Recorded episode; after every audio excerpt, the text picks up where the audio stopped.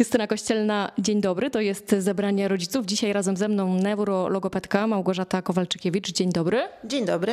No i oczywiście będziemy wyjaśniać, co oznacza ten człon neo przed słowem logopeda, bo co robią logopedzi, to pewnie większość z Państwa wie. A co robią neurologopedzi, Pani Małgosiu?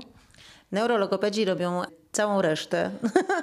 Głównie myślę, że powinniśmy się zająć z dziećmi globalnie. Ja myślę, że neurologopeda kojarzy się z pracą z dziećmi z nie, niepełnosprawnościami, z genetyką i to oczywiście jest y, główna działka, ale pamiętajcie Państwo, że neurologopeda może ocenić Wam dzieciaczka od y, noworodka, od niemowlaka.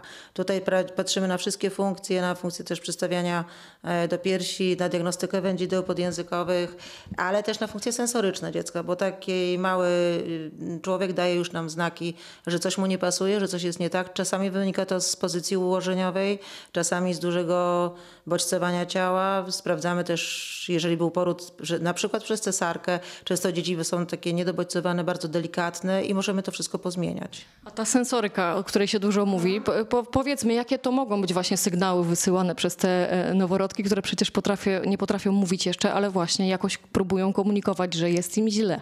Mogą komunikować, to są tak zwane dzieci, jak przychodzą tutaj do mnie mamy, mówią, że to są dzieci nieodkładalne, że nie mogą ich odłożyć, nie mogą e, na 5 minut odstawić je od piersi, a tak naprawdę one są najedzo- najedzone, ale potrzebują bliskości, potrzebują ssać.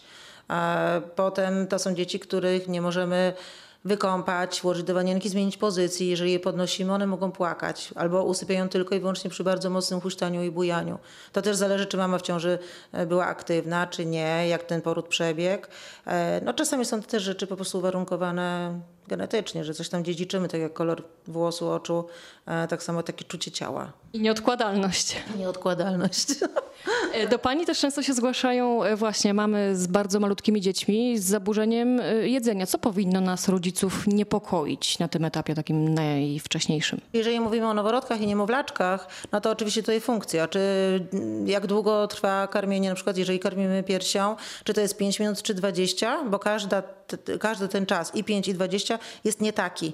Powinniśmy być po środku, około 10-12 minut. Wtedy na pewno byśmy sprawdzili e, wędzidło i tą pozycję, ale też może być odrzucenie pokarmu u dzieci starszych, tak? Od takich rocznych, typu problemy z rozszerzeniem diety. U dzieci, które na przykład nie przyjmują łyżeczki, patrzą na kolor jedzenia, nie zdajemy sobie sprawy, że dużym bodźcem dla nich jest na przykład zapach. I nie wiemy, czy małe roczne dziecko coś czuje, czy nie, czy wącha, bo nikt mu nie daje nic raczej do wąchania, więc patrzymy na całą taką jego sensorykę, na taką wybiórczość pokarmową, bo to, że dziecko odrzuci jedzenie, nie, przez tydzień je banany, potem przez pół roku nie, to jest normalne. To jest rozwojowe, tak może być. Natomiast jeżeli podnosi rączki, nie chce, żeby były brudne, e, nie, nie wkłada na przykład rąk do buzi, jak było małe, miało 5-6 miesięcy, potem bardzo często ta buzia jest niedostymulowana e, i nie wkłada wtedy jedzenia, tak? nie potrafi go transportować. No oczywiście dla neurologopedy bardzo ważną funkcją jest aktywność języka, policzków, warg, czyli mm, taka współpraca tych wszystkich e, ośrodków. No nad tym też pracujemy, nad uruchomieniem rzucia, karmienia. Mogą nie współpracować, rozumiem, język z podniebieniem na przykład. Mogą. Mogą. Może być tak, że nie umiemy e, domknąć mocno ust, to często wy- wynika z e, napięcia ogó- ogólnie globalnego, ale też na przykład z, z takiego jej sensoryki, takiego obronności dotykowej, o tak powiem. I wtedy tą pracę w gabinecie neurologopedycznym nie zaczynamy od karmienia i od podsuwania jedzenia, tylko na przykład od stopy, od masażu całego ciała, od dobodźcowania ciała, od zmiany temperatury, od tego, że dziecko tylko widzi jedzenie, ale nie jest do niego w żaden sposób prowokowane. To zaraz jeszcze e, wrócimy do tego wątku. Mnie szczególnie interesują te stopy. E, Dlaczego neurologopeda patrzy na stopy? Ale to w części drugiej wracamy po krótkiej przerwie.